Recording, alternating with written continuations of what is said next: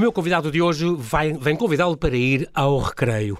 Define-se a si próprio como um fenómeno maker. Hugo Nóbrega, agente, programador e produtor de espetáculos, é o responsável por festas icónicas e festivais de renome como o The Famous Fest ou Grand Stand Together. Eleito Lisboeta do ano pela Time Out em 2019, é o programador do Festival Recreio, que regressa amanhã e sábado à LX Factory e ao Village Underground, e que este ano vai incluir a música, o novo circo e a poesia, além, obviamente, do humor, com nomes como Bruno Nogueira e Manuel Azevedo, Bomba no Fofinha e Joana Marques, Miguel Luz e Gonçalo Duarte. Olá, Hugo e bem-ajas por ter aceitado este meu convite. Bem-vindo ao Observador. Olá, João Paulo. Muito é, bem. É um prazer estar aqui contigo. Tu, um, obviamente, tinhas que ser o programador uh, uh, que és, porque já aos 12 anos uh, davas cartas na, na, na, tua Associação de Estudantes, porque eras tu que organizavas as festas todas da escola. tinhas que ser. Uau! 20 anos depois. Isso é uma grande surpresa saberes isso, é incrível. tu foste eleito realmente o Lisboeta do ano e formaste-te em, em psicologia, o que é, uhum. é, é muito curioso mas percebeste que o mundo, uh, uh, o teu mundo era realmente a, a cultura. O, como é que está a, a saúde mental dos, dos, trabalhadores da cultura nesta altura, que não deve estar fácil? Mas olha, mas, mas é engraçado, está, está em recuperação. Eu uh, estava agora a vir para aqui e estava a preparar realmente um, um convite à União Audiovisual, que, que é uma associação uhum. que apoia muito essa, essa área cultural, cultura, nomeadamente a parte mais dos técnicos. Uhum. E nós tínhamos feito uma ação digital no final do ano que foi o Uncancel Collection. Portanto, trabalhámos tudo o que era merchandising que não tinha sido usado na pandemia. Abrimos um site que era o Uncancel Collection, foi um grande sucesso e demos esses donativos à União Audiovisual. E, por e na altura conseguimos um donativo bastante alto, cerca de 20 mil euros. Foi uma loucura, porque realmente as pessoas quiseram ajudar e, e compraram tudo. Uh, não só aquele merchandising todo bonito dos festivais, como tudo que realmente muitas vezes vai para o lixo, as pessoas quiseram mesmo ajudar. Foi, foi, incrível e fiquei muito feliz disso. E agora, o Recreio também tem uma parte de apoio, 5% da receita vai. E é engraçado que eu estava agora a preparar o, o texto de convite quando vinha para aqui com um colega e estava a dizer, pá, que bom, podemos fazer agora um texto assim mais, mais up, mais otimista. Uh, e realmente o recreio este ano já não tem o IFA, ou seja, no ano passado era o recreio, re com o IFA, no sentido de voltar a acreditar. E eu acho que estamos a viver agora uma fase bem melhor. Eu posso dizer que este mês de outubro foi uma explosão nessa área de trabalho. Ué. Portanto, não vou dizer, obviamente, não há, que não haja grande impacto negativo do que a pandemia foi. Foi, foi trágico claro, até, não é? Claro. Em termos económicos. Durante e, um ano e meio? Sim, sem dúvida. Tiveram que fazer tudo online e tudo, não, não foi Correto. diferente, não é?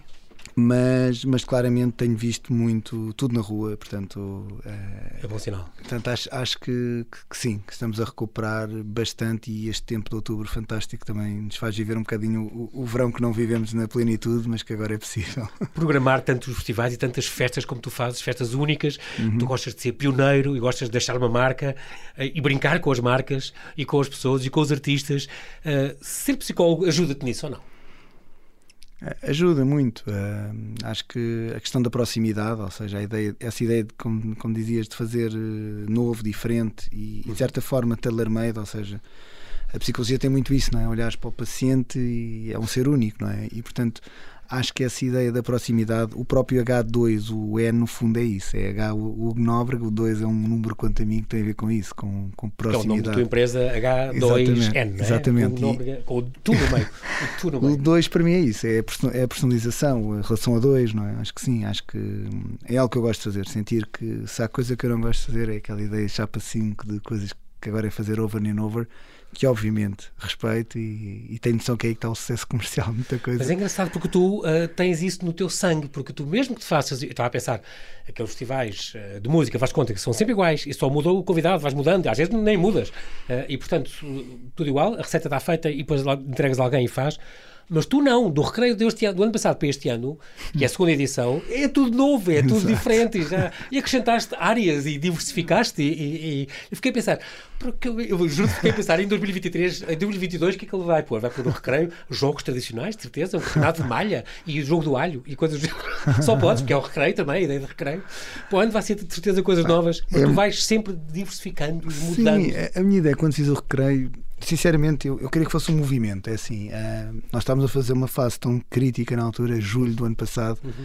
que eu, não só um evento, queria que fosse um movimento. E, e o movimento é, é, é algo que, que é mais do que um evento, é algo que tu pensas o que é que está acontecendo na realidade, atualizas-te com o presente, E percebes o para andar. e a partir daí fez o recreio como uma coisa aberta, dinâmica e que intersecciona com, com tudo, não é? com a sociedade, com o que está a acontecer e portanto eh, eu gostava que sim, gostava que inclusivamente acho que o recreio, imagina, pode ser um podcast um dia, pode ser uma festa que é um spin-off, pode ter festas em escolas. boa. que tens assim nos recreios da escola, né? eu acho que hum, acho que isso é, uma- é interessante quando acontece, mas é, mas é muito bom esse comentário para mim, porque eu fui muito desafiado com isso desde o início. Ou seja, quando criei o primeiro Festival do Humor de Lisboa, foi uma festa em 2011. Logo na altura eu tive um painel inacreditável. Portanto, esse painel ainda hoje é muito difícil conseguir ter um painel daqueles numa, numa edição de um festival, Incrível. quanto mais numa primeira edição. E isso aconteceu desde o início, das pessoas me dizerem, olha, isto foi tão forte. Quer dizer, tu tiveste exposição, exposições de, de fotografia com humoristas eh, inacreditáveis. Exatamente. Tiveste o Bruno Artes Vera, plásticas. exatamente, o Nuno Marco, O Herman eh, José, o Her- o Herman com o Marco, é verdade? Exatamente, os Exatamente. Comédia à la carte. Tiveste Durante 4 anos foi The Famous Humor Fest e depois Exatamente. passou a Famous Fest. Exatamente. Foi suficiente. Festival do Humor de Lisboa, pá, umas 8 edições. Sim, sim, sim, sim. E isso desde o primeiro ano que eu tive esse desafio. E, mas a vida é isso, as coisas mudam, há sempre coisas a acontecer. A internacionalização também é algo que, mesmo na primeira edição, eu tive logo os Men in Coats, portanto, fiz logo por trazer um nome internacional, grande nome do Fringe Festival. Portanto, gostei sempre de trazer essa ideia, até abanar um pouco também com os humoristas portugueses e com o nosso mercado, de que existe realmente muita coisa boa a acontecer e que é bom esse cruzamento. Eles próprios conhecerem e esses humoristas, obviamente, internacionais também conhecerem o trabalho que aqui Está se faz. claro, E claro. a língua, eh, pronto, cada vez mais é, é um menos um obstáculo, portanto, isso também é muito interessante quando programa. Não é o caso deste recreio, que realmente é praticamente todo em português Uhum. ou sem, sem fala, não é? Eh, Visual, Sim. mas, mas as coisas estão a evoluir muito. E- Tu, tu tinhas este sonho de trazer o Fringe Festival, estamos a falar em Edimburgo, que é um festival fabuloso, durante uns dias pelas ruas, pelos bares, por todo lado, ouves humor, ouves música, é, é uma coisa super interessante. E tinhas a ideia também de fazer um festival de novo circo. Há, há uma coisa de novo circo em ti, também é outra veia que tu tens, é, é muito É, curioso, tu descobriste sim. isto, descobriste o malabarismo, o circo no Chapitou, Sim. mas que já estavas a tirar a psicologia? Ou... Sim, ehm, É antes de. é É, é claramente durante a psicologia, ou seja, estamos a falar aí de 98, eu não consigo precisar Uhum. uhum. em demasia, mas 98, 97. ehm, mas estamos com um ano em que era uma grande moda em Portugal. Eu penso que tu te recordas que todos, todos os miúdos mais novos andava tudo com um diabo na rua, andava tudo Exato. a fazer circo, tudo a tirar o diabo ao ar, portanto aquilo virou uma, uma loucura. Exatamente, E, e efetivamente eu acompanhei isso por muito perto, porque um, um de- dos- das pessoas que trouxe esse negócio para Portugal, agora a pessoa, a- a pessoa que trouxe esse negócio para Portugal era um amigo meu, e eu acompanhei de perto esse crescimento, mas sobretudo. Como é que ele se chama hoje? É Bill Gates, não é? Exato, exatamente. Eh, Sim, foi uma loucura total. Era aquela tu loja para pagar essa- sem penas e tudo, deves Ah, conhecer, exatamente, sim. claro que sim.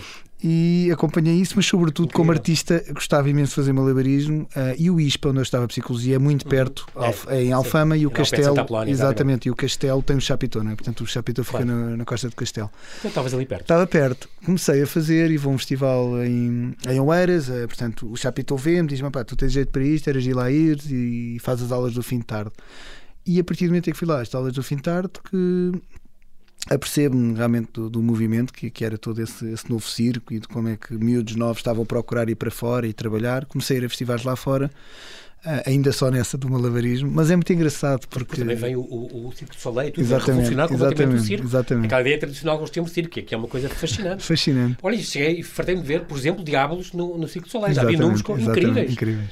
E o, o João Paulo Santos, que vai atuar no Recreio, para teres ideia, era o melhor aluno do Chapitou nessa altura, portanto, e ele abriu muitas portas, porque ele era o melhor aluno. Chapitou, o que é que aconteceu? Foi a França e não entrou, foi um escândalo para nós todos, que era, bem, a nossa grande coquelu chegou. Então ele teve um ano a praticar e a aprender música, porque eles obrigavam a não ser só um circense, tinhas de ter também eh, multidisciplinar, tinhas de ser multidisciplinar. Ok. E portanto ele aprendeu dança, a tocar saxofone, a cantar e ficámos com uma relação muito próxima. Passado estes anos todos, como vês, ele vai atuar no Recreio. Ele hoje em dia é um dos melhores artistas do mundo. ah, inclusivamente há um título, não é que ele se orgulhe disso, mas houve um título há uns anos no Expresso que dizia que foi o português que recusou-se e ressoleu. Uh, mas no sentido dele, dele achar que quer ter um trabalho mais individual uh, e de, de, pesquisa e não tanto fazer parte de uma companhia tão grande, porque as, as, as tours do, do Circo Soleil, a partir daí tens que estar em tour exatamente. anos. E há vários, anos. e em mais de Canadá uh, e Austrália, exatamente. passam por lá. E ele, inclusive, trabalha com o Circo Soleil, mas na parte de protótipos de espetáculo, ou seja, ele desenvolve técnicas e novas okay. coisas que eles possam usar, ou seja, dá os direitos, não é? vende neste caso, é? os direitos ao Circo Soleil para poder usar essa pesquisa. E portanto, foi uma geração também que, que, foi muito produtiva neste sentido, que procurou muito lá fora ver o que é que estava a acontecer, porque descobrimos o Circo Soleil praticamente em DVD. Uh, eh, e, e, depois fazíamos todos por ir ver lá fora e comprar bilhete, conseguir de alguma forma ver ao vivo, e assim foi. Uhum. E ficámos muito fascinados. Quando chega a Portugal, a Expo 98, eu já em Psicologia, chegaste a ver uma coisa também em Turim, uh, foste ver... Foi, Festival de Malabarismo de Turim, exatamente. Okay. Uh, em 97, logo, em 97. nos princípios. Em 97, mas, mas muito giro, pronto, encontravas sempre pessoas que hoje em dia são artistas, agora, por exemplo, lembro da Sandra Barata Bell, que conheci, conheci o Bruno Pernadas, que hoje é um grande músico também, também esteve no, no malabarismo, imensas pessoas, os próprios, obviamente, os Comédia da Car, com quem eu vinha trabalhar há 15 anos, claro. também nascem no, no, no Chapitão. E, portanto, isto gera-se um movimento. Nós não tínhamos, obviamente, consciência de que estávamos a gerar assim eh, um lado tão, tão visceral de, de nova criação. E eu consigo conciliar, pronto, vou conciliando, mas o trabalho efetivamente nessa área vai crescendo. Eu ainda exerço psicologia um tempo, uh, mas há uma altura em que tu percebes as coisas já estão a passar para a parte da curadoria. Eu sempre tive essa ideia de me pedirem para ser eu a organizar, ou a escrever, ou a produzir. Portanto, eu fazia tudo, não é? Porque, até porque o trabalho era imenso.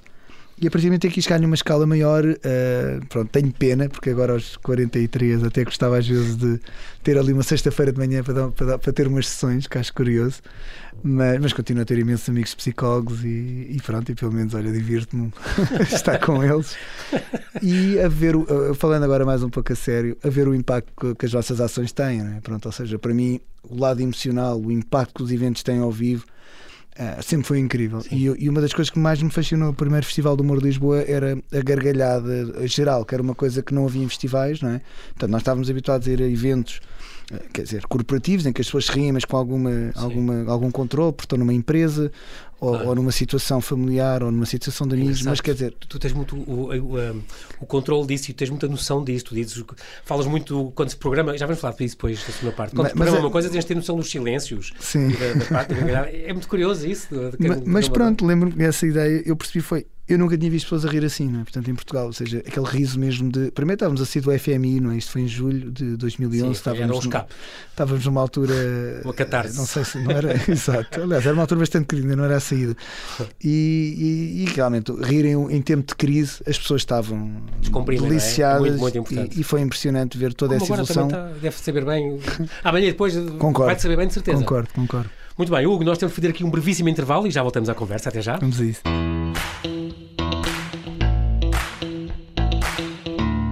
Estamos a conversar com Hugo Nóbrega, o programador do Festival Recreio, cuja segunda edição decorre amanhã e depois no LX Factory e no Village Underground, juntando humor à poesia, música e novo circo. Hugo, estamos a falar das tuas, das tuas conquistas, eu fico sempre fascinado com as coisas que tu... Que tu, tu, tu, tens alguma participação Obrigado, nesta, nesta Expo, Expo 98, neste desfile da peregrinação? Alguma coisa era tua, alguma máquina? Uh, não, eu era muito novo uh, para isso, digamos assim, ou seja, eu teria. Eu teria... Eu penso que teria 18 anos, 18, 19 anos. É, tu é? falas muito naquela uh, peregrinação, naquele desfile falo fantástico. porque marcou-me, porque é assim, estamos a falar de uma oportunidade única de nós com 18, 19 anos, eu sempre uhum. gostei imenso de, de cultura, felizmente, e, e, tive realmente a oportunidade de trabalhar nessa altura, com, esse, com 18 anos, não é? com o Juan Fonte, na Expo ah, okay. 98, portanto trabalhei na Expo 98 e que era um ensinador catalão dos El Comediantes, que é a seguir a, Sim, a, aos La Fura del Baus, são assim a companhia mais conhecida eh, catalã. E, então portanto, tiveste uns bons mestres.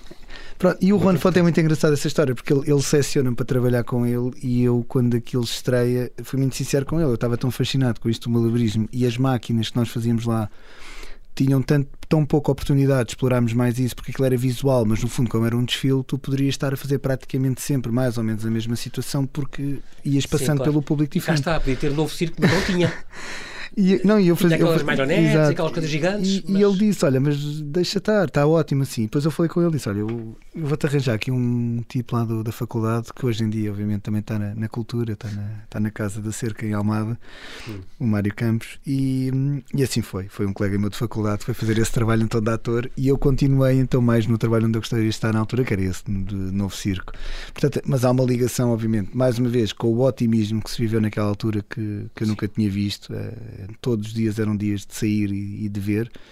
Uh, e penso que é, que é parecido com o que estamos a viver agora. Estamos agora também todos assim todos os dias e a querer ver coisas e a querer recuperar. Claro que dois anos depois de tudo tu bebeste lá fora e em Turim, uhum. nos sítios onde passaste, e, e, e, em Edimburgo e, e cá pela Expo, dois anos depois tinha que nascer então a H2N. Uh, eh, tinhas que fazer, tinhas que, que fazer algo que programasses tu, que não defraudasse o público, que conseguisses sempre surpreender, que é o que tu gostas, uh, uh, e que fosses pioneiro, que é também, é também o que tu gostas. Então nasceu este Famous Fest, isto depois que teve várias edições até 2018, um, que teve em vários sítios, no Capitólio, no LX Factory. Uh, teve depois também. O, como é que surgiu o humor em si? foi na altura em que estavas no Chapitou, porque aí depois conheceste o, o César, o grande César Mourão, chegaste a agenciar também o sim, sim, Na altura, ainda era a altura do Ricardo Pérez e do Carlos Cunha e do, e do correto, César. Correto é uma altura incrível e uma coisa realmente era uma pedrada no charco, tu agarras tudo que é pedradas no charco, o que é engraçado, e promoves isso, que é bom. Mas porquê o humor? Sim. O humor tem é, é assim, nós? O, o caso dos Comédia Carta é um caso muito sugêneres porque é um convite deles, ou seja, eles sabiam o trabalho que eu estava a desenvolver com, com produtor, com, com programador e éramos da mesma idade, praticamente eu e o César, obviamente, ah, e hum, o Ricardo um pouco mais velho, mas o Ricardo um grande ídolo como ator do, do Chapitou e o Carlos também trabalhando no Chapitou e a fazer um trabalho na altura teatro invisível também fabuloso. Uh, e eles, eu vou ao primeiro espetáculo deles, no, eles fizeram até num restaurante no Chapitou, uh, foi incrível, é. adorei, mas quer dizer, estava longe de pensar que eles me vinham fazer esse convite e depois passado, não sei, talvez uns meses uhum. ou até menos, uhum. eu sei que foi um telefonema daqueles a, claramente a artista, não ligaram para aí uma da manhã se eu podia estar com eles às artista, duas. Ah, professor Marcelo, sim. Também dá. É, às três da manhã, sim. Ótimo. E assim foi. E, e assim foi, ou seja, às duas da manhã, sabes quando aqueles bares já fecharam, então tirar as cadeiras, não é? E, e eles lá estavam eles sentados naquelas cadeiras que já ninguém quer. o bom, mau e o vilão, sim. Típico. Isto, exato. Isto era na altura, foi ainda nas docas, porque eles na altura ah, atuavam okay. no Café da Ponte Uh, e, e, pronto, e pediram-me, olha, isto está a ganhar aqui uma. Nós achamos que temos aqui realmente. Achamos não, eles tinham certeza que tinham uma coisa mesmo única. Potencial. E, e uhum. tinham, mas epá, precisamos que isto comece a ganhar um caminho melhor. Ou seja, isto agora está a começar aqui. Mais estruturado. A dispersar para esta questão de. Nós que somos atores, estamos a trabalhar em bares, como é que devemos fazer isto de uma forma mais conseguida. Um, e portanto eu, é aí que eu, que eu tenho eu, que eu entro. Eu, eu já tinha visto peças de, de teatro humor, de, com humor, obviamente, a Companhia de Chapitão, onde o Ricardo Pérez era membro uhum. fundador e uhum. delirava, e portanto. Uh, o, o, teatro de improviso eu não conhecia, uh, foram eles que trouxeram isso para Portugal, eram pioneiros na comédia de improvisação. E, e, rapidamente pronto comecei a ficar muito fã do formato uh, e foi um desafio enorme trabalhar a comédia. A comédia entretanto dispara mas não dispara no teatro de improviso. Portanto nós nós somos portanto esse, o grande César Mourão os grandes comédia à carte uh, foi um trabalho muito muito esforçado uhum. e não foi propriamente aquele trabalho galopante. Ou seja quando o Levanta-te e Ri explode em 2005 mesmo aí os Comédia Car continuamos o nosso trabalho fora desse âmbito, porque Sim. nós só temos a grande explosão depois, mais em 2010, 2011, em que vamos para o Teatro Vilaré e começamos a esgotar salas e salas e salas. Foi aí que eu vi. Uh, e, e, pronto, e as coisas são assim, realmente há, há muito trabalho. Porquê que o humor é tão importante, Hugo? Eu, eu acho que nós todos temos um, um, lado mais, mais depressivo e um lado mais otimista, não é? Eu acho que efetivamente o humor consegue consolidar ou até sublimar a tristeza, ou seja, eu acho que o humor consegue dar essa volta, não é? Acho que é muito importante uhum. por isso. Acho que... tem, tem, tem, tem público cá? Depois tem, da música, tem. talvez seja a área consegue congregar não tenho dúvidas não tenho, dos portugueses? Sim, não tenho dúvidas. É nós não somos iguais aos escoceses, nem somos iguais aos mas, espanhóis, nem somos iguais. Mas estamos a tornar-nos muito diferentes nesse âmbito. Eu acho que sim. Eu não tenho dúvidas disso. Mais consumidores de, Eu de, acho que claramente a comédia foi explosivo a partir okay. de, dos últimos anos. Uh, Há salas esgotadas para o humor em Portugal? Claramente, claramente. Loucura mesmo, loucura. E obviamente também temos que falar aqui do, do Fernando Foram os Gato também quando isto surge, que nunca foi um projeto onde eu estive muito ligado, mas, mas tenho noção que nessa altura também, quando, quando vem a internet, não é, em 2005. Como o Herman antes deles uh, e assim, não é? Sim, quando claro. entra ali os vídeos do YouTube, não é? pensamos a falar para aí 2005, 2004. Uh, também é uma grande explosão, não é? E ficámos todos nessa altura um bocado órfãos desses formatos Sim. que eu depois trago mais tarde a Porta dos Fundos e trago os sketches e, e é aí que eu vejo no Porsche quando eu faço 6.500 pessoas em 2014, creio, no Campo Pequeno, lutado em três semanas. Portanto, isto é uma coisa, parece aqui a. Não, não, mas, é mas é, é que é, cada, cada, perguntei, é? é? Cada palavra destas é impressionante, porque em três semanas eu lembro-me que alguém na altura, e eu, eu era muito inexperiente na altura de grandes salas, me ligou uhum. e disse: Olha, atenção com o que estás a fazer só fazem as grandes bandas. O, o Prince pode ter esse direito, não é? De abrir uma sala em três semanas ou até em três horas e escutar. Mas atenção, estás-te a pôr aqui numa coisa. Sim. Só que eu tinha aquele, aquele feeling que, Bem, é o, que ia é correr o, bem. O teu feeling de produtora, não é? Ninguém arriscaria. E, e correu. Agora, sim, há uma grande indústria de comédia em Portugal, quer dizer, não só de artistas, como de agentes, produtores e também internacional. Uh, e sim, acho que o mercado neste momento é muito semelhante à música. o Eddie Izzard, trouxeste uh, o, a Porta dos Fundos, que, que, foi, claro, muitíssimo importante. Um... Eu tive sempre uma questão de, nessa seleção, uh, coisas que eu gostasse também. Ou seja, é uma ah, coisa okay. que eu fui evoluindo para o curador e programador, uh, não é porque eu quisesse, é mesmo porque é quase uma coisa minha ter que, ter que ser assim. Ou seja, eu nunca okay. consegui produzir isso é tudo. Isso é importante. Eu nunca consegui produzir tudo, nunca consegui agenciar tudo, porque tinha sempre um critério nas coisas que eu achava e que deviam ser e como é que deviam ser, isso tudo.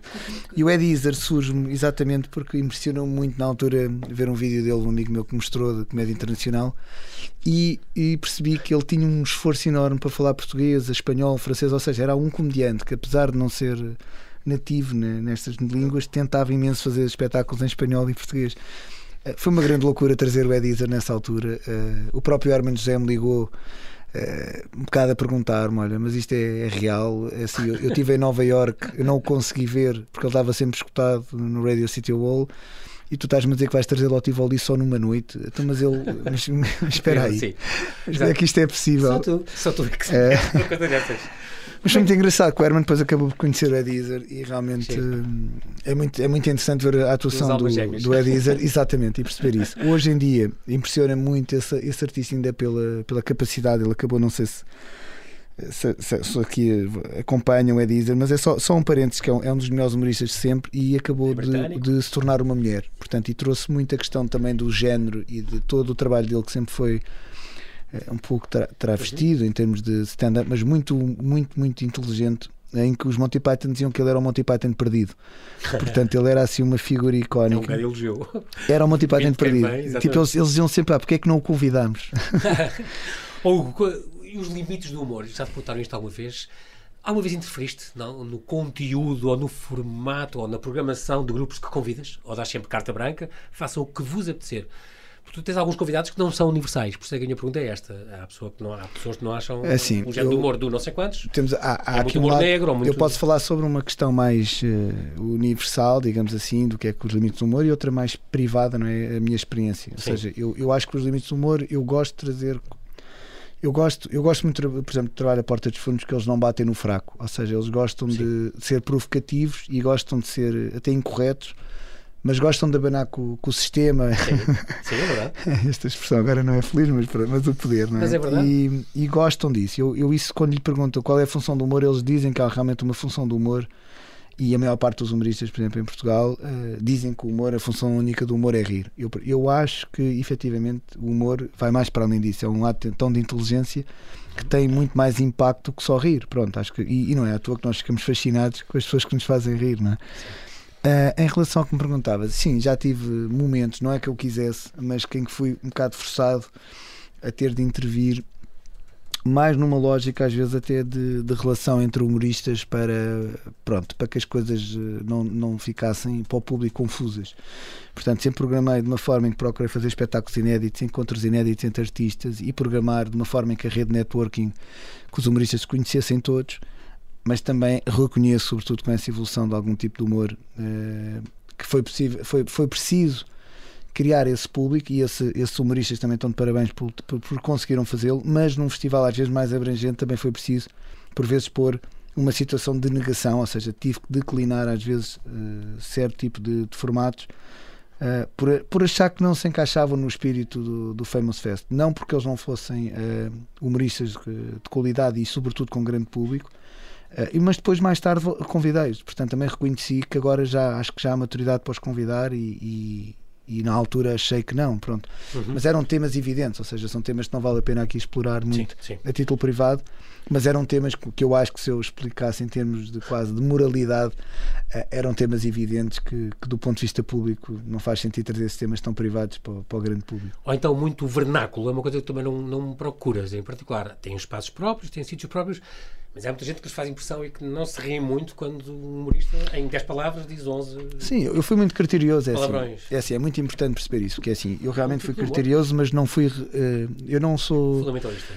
E, não, e sobretudo eu não sou de setores uh, uh, no sentido, por exemplo, Lisboa-Porto. Foi muito, foi muito, foi, foram muitos anos em que eu não tive, por exemplo, nenhum humorista do Porto. Uh, aliás, a primeira companhia que atuou no Famous Fest foi os Palmilha Dentada, que é uma grande companhia de teatro do Porto, mas é altamente de nicho. Portanto, é uma Sim. companhia que eu adoro, mas eu tenho, tenho noção, que eles estavam a trabalhar para 100 pessoas, é? numa sala pequena. Mas os grandes nomes, por exemplo, do Norte, eu achei eh, que, que era difícil, obviamente, eles perceberem, mas porque é que não somos convidados e porque é que são só malta de Lisboa e porque efetivamente o, o, estilo de humor que estava nessa altura e que ainda hoje é conhecido e, uhum. e é evidente, os nomes estamos aqui a, a, a nomear, não é? Uhum. Não fazia sentido num festival deste, porque isto era um festival que efetivamente estava a trazer uma nova tendência do humor em Portugal, estava a trazer uma coisa fresca. Uh, e pronto, e havia coisas que eram territórios garantidos e ganhos, não é? Com os formatos absolutamente Levanta-te e Ri, as grandes estrelas, e que não fazia muito sentido eu ir fazer isso. Claro. Depois, também mais, mais tarde, vem o tema do género, que é um tema que também é interessante, porque eu, eu chego a fazer sessões em que eu achei, vou fazer uma sessão só com mulheres. Fiz só uma sessão com mulheres. Uh, e as próprias mulheres, algumas delas, Inclusive nomeadamente. brasileira e tudo. E, sim, sim, sim, sim, sim, sim, E, nomeadamente, lembro-me da altura, a, a, cabeça de cartaz, a própria Marta Gauthier me dizer na altura: Hugo, epá, eu percebo este tema, mas quer dizer, eu acho que deve haver uma sessão de mulheres se existirem realmente boas mulheres a fazer stand-up. Agora, estar a pôr só mulheres do humor, mas as sessões.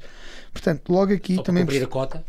Pronto, e, e, houve uma situação, agora, isto para chegar a este tema, que em 2018, por exemplo, no Capitólio, eu faço uma, uma edição com um cartaz também impressionante, uhum. mas não tive mulheres e, portanto, fui bastante criticado nessa situação por causa disso. Uh, quer dizer, bastante criticado, porque eu não estava à espera Sim. sequer que isso fosse assunto, ou seja. Exato eu percebo a questão das cotas e, e, tenho isso em conta mesmo agora. Vamos amanhã abrir com a Joana Marques e com a Bumba na Fofinha. É portanto, tenho essa noção, mas lá está. Não havia a Bumba na Fofinha uh, com formato ao vivo, Sim. neste caso, ou seja, ela estava no digital, mas não estava com formato. Exatamente. A Joana Marques não, não tinha ainda disparado como, te, como disparou agora com este, com, com, com este com podcast, uhum. com isto tudo. E portanto, eram obviamente, existiam, mas os convites que eu fazia não, não concretizavam ainda espetáculos e agora não. Agora as coisas, felizmente, já pode escolher, já estão cada vez mais. De, de, de, eu até acho que este ano uh, eram, é, é, são as cabeças de cartaz, são realmente mulheres. Pronto, isso é fabuloso, fabuloso. Então, e já agora porque passou o tempo quase todo e nós ainda não falámos deste cartaz. Então é assim: o segundo recreio começa, arranca já amanhã, 15 de outubro. Já falaste em Joana Marques e na Buma na Fofinha, que, neste, neste tema, de volta ao recreio, porque afinal são elas que arrancam o, o recreio, mas são, elas afinal eram colegas de, é, é incrível, de incrível. escola, eh, daqui das Palmeiras, é. do colégio onde elas andaram. Uma completamente maluca, uma grande cérebro, claro, a Joana, e outra a maluca, a protagonista de tudo o que acontecia. Portanto, os vão relembrar os tempos de escola, deve ser, deve ser um momento extraordinário. Está desde já esgotado, é uma pena ter que dizer isto, Sim. mas é verdade. Tens que começar a desdobrar-te, Hugo. Tens que fazer isto em duas vezes. o recreio ao, ao quadrado. O recreio da manhã, recreio da tarde. é verdade, isso é verdade. Porque realmente vai ser um número de abertura extraordinário. Portanto, uh, um momento inédito, ao vivo. Joana Marques, Buma na Fofinha, de volta ao recreio. Vai ser amanhã às nove na, na Elche, Sim, acho que é um, acho que é um início perfeito, sem dúvida. Incrível. Gosto mesmo muito. tens poesia, a tua, de, quiseste diversificar. Cá estamos então na poesia, às 10 horas Sim. vai haver então no Village Underground o, o ensemble, portanto, os sim. mestres que vão, vão então. São mestres, sim, sim, são grandes nomes também do, do Poetry Slam, eh, alguns deles ex-músicos, os Rádio Macau, por exemplo, uhum. uh, e, que, e, exatamente, e que evoluíram para, para, pronto, para, para o Poetry Slam, para a poesia musical. Mais uma coisa, estamos a programar, lá está, para outro tipo de público, mas que eu achei interessante que o recreio trouxesse uh, essa. Provavelmente vamos encontrar Fernando Pessoa neste, neste recreio, acho muito bem. Acho muito bem. Às 11, às 11 depois vamos ter um DJ set, Rai e Pedro Ramos, os colegas de carteira. uh, cá está, então o Rai do, do, do Incógnito e o Pedro Ramos do Lux. Exatamente. Vai ser também uma ação, temos ali uma açãozinha até, até aqui às 2 da manhã, aí? Sim, eu tenho pena. Não, é? armazém não é possível, Ainda não é possível mais ali com a licença do ruído, pronto, tenho pena. Os colegas de carteira é. também, esses dois. Entrada livre então para aproveitar até às 2 da manhã ali no armazém L do LX Factory. E depois tens esta sessão às 11 um, da Late Night Stand-Up Comedy onde tens então o, este São Tomé do Carlos Pereira, que faz assim umas graças uh, com o próprio racismo e autorreferencia isso, o que é, é engraçado. O, o, advogado, o Tiago Almeida, tem aquele, aquele podcast sobre as leis, Exatamente. que também vem, vem, provar, como tu dizes, provar à, à avó que valeu a pena investir o dinheiro no, no curso de Direito. A, Lu, a, a, Luana do Bem, que vem, portanto, a apresentadora do curto-circuito, com, com, com, o seu sarcasmo típico, e o Guilherme Duarte, então, porque que, que deu tal desgosto ao pai, porque ele tirou o curso, mas não o usa, não é? O, o, é, Lá está, isto é um formato. É assim, estes formatos são, são, formatos vencedores, ou seja, as pessoas gostam mesmo de ver este formato de stand-up. Portanto, eu gosto muito de inovar em formatos novos, como esse da Bomba na Fofinha e a Joana Marques, ainda bem que o público também reage e percebe que são novos e que são estreias e que podem ser repetidas mais ou não, ninguém sabe. Uh, eu adorava que fossem, mas eu depois também não sou agente deles, mas pronto, isso já é outro assunto. Eles está, é aqui, está aqui feito o pedido oficialmente. Deixa-me só dizer o que é que tu vais fazer no sábado. Tu começas com a Orquestra de Cordas do Festival de Música Júnior. Portanto, é uma estreia absoluta. Isto uhum. que é uma coisa importante porque, porque são eh, centenas, são dezenas de estudantes que, que vêm de, de, de todo o mundo e que uh, tocam todo este género de coisas clássicas, mas também do jazz, do fado, tem estas referências todas, é muito engraçado. É uma coisa curiosa que vai acontecer também no Armazém XL o que, do, do o, o, que também é muito interessante isso, acontecer no Armazém XL de, uma hora de manhã, ou seja, claro que. Às e meia, exato. Ou seja, quer chegar também àquele público efetivamente que, que vai para o LX de manhã, que é um público de todo o mundo, não é? Hoje em dia. Lisboa está muito, a Nova Lisboa, não é? E portanto também estou curioso porque, é, obviamente, há, tem que haver uma taxa maior de esforço para termos público a essa hora, mas, mas não quis deixar de ter. Pronto, eu tinha esse, esse horário de manhã. É estreia, há pouco falávamos do Edizer, eu vi o Edizer às 11 da manhã em Edimburgo, portanto, a sua Edizer também atua às 11 da manhã. Pá, tudo, são... é, tudo, é possível. Quem é a orquestra de corda Festival de Música Júnior para não atuar às 10 e meia. Atuar, é? claro. a seguir tens às 11 o Novo Circo, a pele que há em mim, o armazém aéreo, e passa-se às 11 na Village Underground de Lisboa. Cá está, ah, então... Nós vamos passar esse espetáculo para, para o El. Uh, esse espetáculo eh, foi um convite. Ok. Uh, foi um convite que fizemos ao Armazém Aéreo.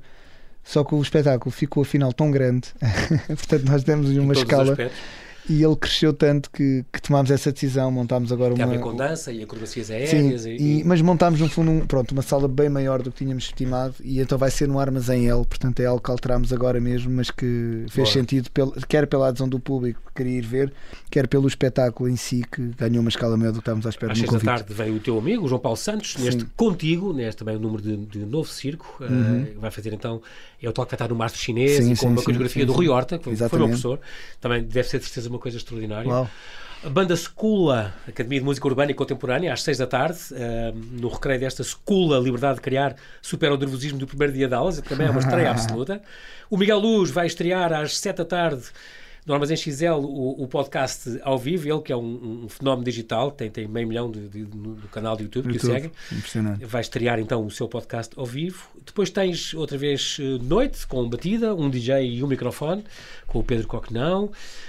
São, são raros os seus DJ sets, um deles em Londres tornou o primeiro português angolano a protagonizar uma sessão do Bother Room. Somou cinco entre Londres, Paris e Lisboa. Regressa então para encher de, de música o teu recreio a partir das sete aqui no Village Underground. E terminas então, para encerrar, o Bruno Nogueira e a Manuela Azevedo com o Deixem o Pimenta em Paz. Isto é um espetáculo que já tem 8 anos e que não, não parou de encher salas e de sim, esgotar é, em minutos. Sim, sim, sim. E é engraçado, eu estava agora a passar, quase tudo são, são estreias que falámos aí, não é? Uhum. batido um DJ ao microfone, um DJ super ativista em causas políticas, o Miguel Luz, que tem tido um trabalho muito importante na geração dele, é? em temas uhum. também uhum sobretudo temas até mais às vezes de, de cariz mental, a ansiedade e, e, este confinamento. Ele fez um trabalho excepcional uhum. e que se está a tornar um excelente música. Vai lançar um álbum também em breve. Um, e, e o, o, Pimba é, é, é, um agradecimento, sinceramente, é um agradecimento ao Pimba, ao trabalho que eles fizeram, ou quando foi importante o, o nosso recreio do Bruno Gueira no, no Como é que o bicho mexe durante o, a pandemia Portanto, acho que é quase assim um agradecimento, não é? Acho que é um bom final de quase uma homenagem recreio, exatamente. ao que este Caramba. malta faz de bom e, e, pronto, e acho que, que aí é uma boa escolha, tem a ver com o tema do recreio, não é? De divertir-nos, brincarmos connosco, connosco próprios, portanto, e acho que vai ser também um, um grande momento de encerramento e que fico muito contente porque é sempre bom. Eu estive agora em Avignon no festival e, e vi a Manuela Azevedo na sala mais importante, no Palais des Pop, né, no Festival da, de, da Avignon. A brilhar, de certeza. E a brilhar, a fazer a banda sonora de, da peça que teve lá do Tiago Rodrigues. E, e, epá, e é, é impressionante. Agora lá, exatamente. exatamente. E é impressionante, é nós às vezes pá, percebemos a escala que estes artistas têm e que estão ali a atuar bons, para nós. Como diria o professor Marcelo outra vez, são bons, como somos bons, somos mesmo bons. Em todo o mundo. Exato, e é verdade. Exatamente. Muito bem, após muito bons, muito obrigado, Hugo Nóbrega. Eh, quero-te agradecer a tua, a tua disponibilidade em ter vindo aqui ao Observador. Os Muito obrigado, um grande João. sucesso, uh, tem que ser estes dois dias, para seja amanhã. Ainda há, há, coisas que são gratuitas, há coisas que ainda há bilhetes disponíveis, as pessoas podem comprar, podem ir ao site do Recreio Sim. e há muitas coisas com, com entrada livre e aproveitar. Uh, um, e desejo que para o ano regresses, então em, voltamos a falar em 2022, continuação das tuas festas e das tuas programações, tu que és um fenómeno man, que é os fenómenos shows que tu crias, muito boa sorte e muita inspiração. Muito obrigado, obrigado por este momento, João. Obrigado. Muito obrigado.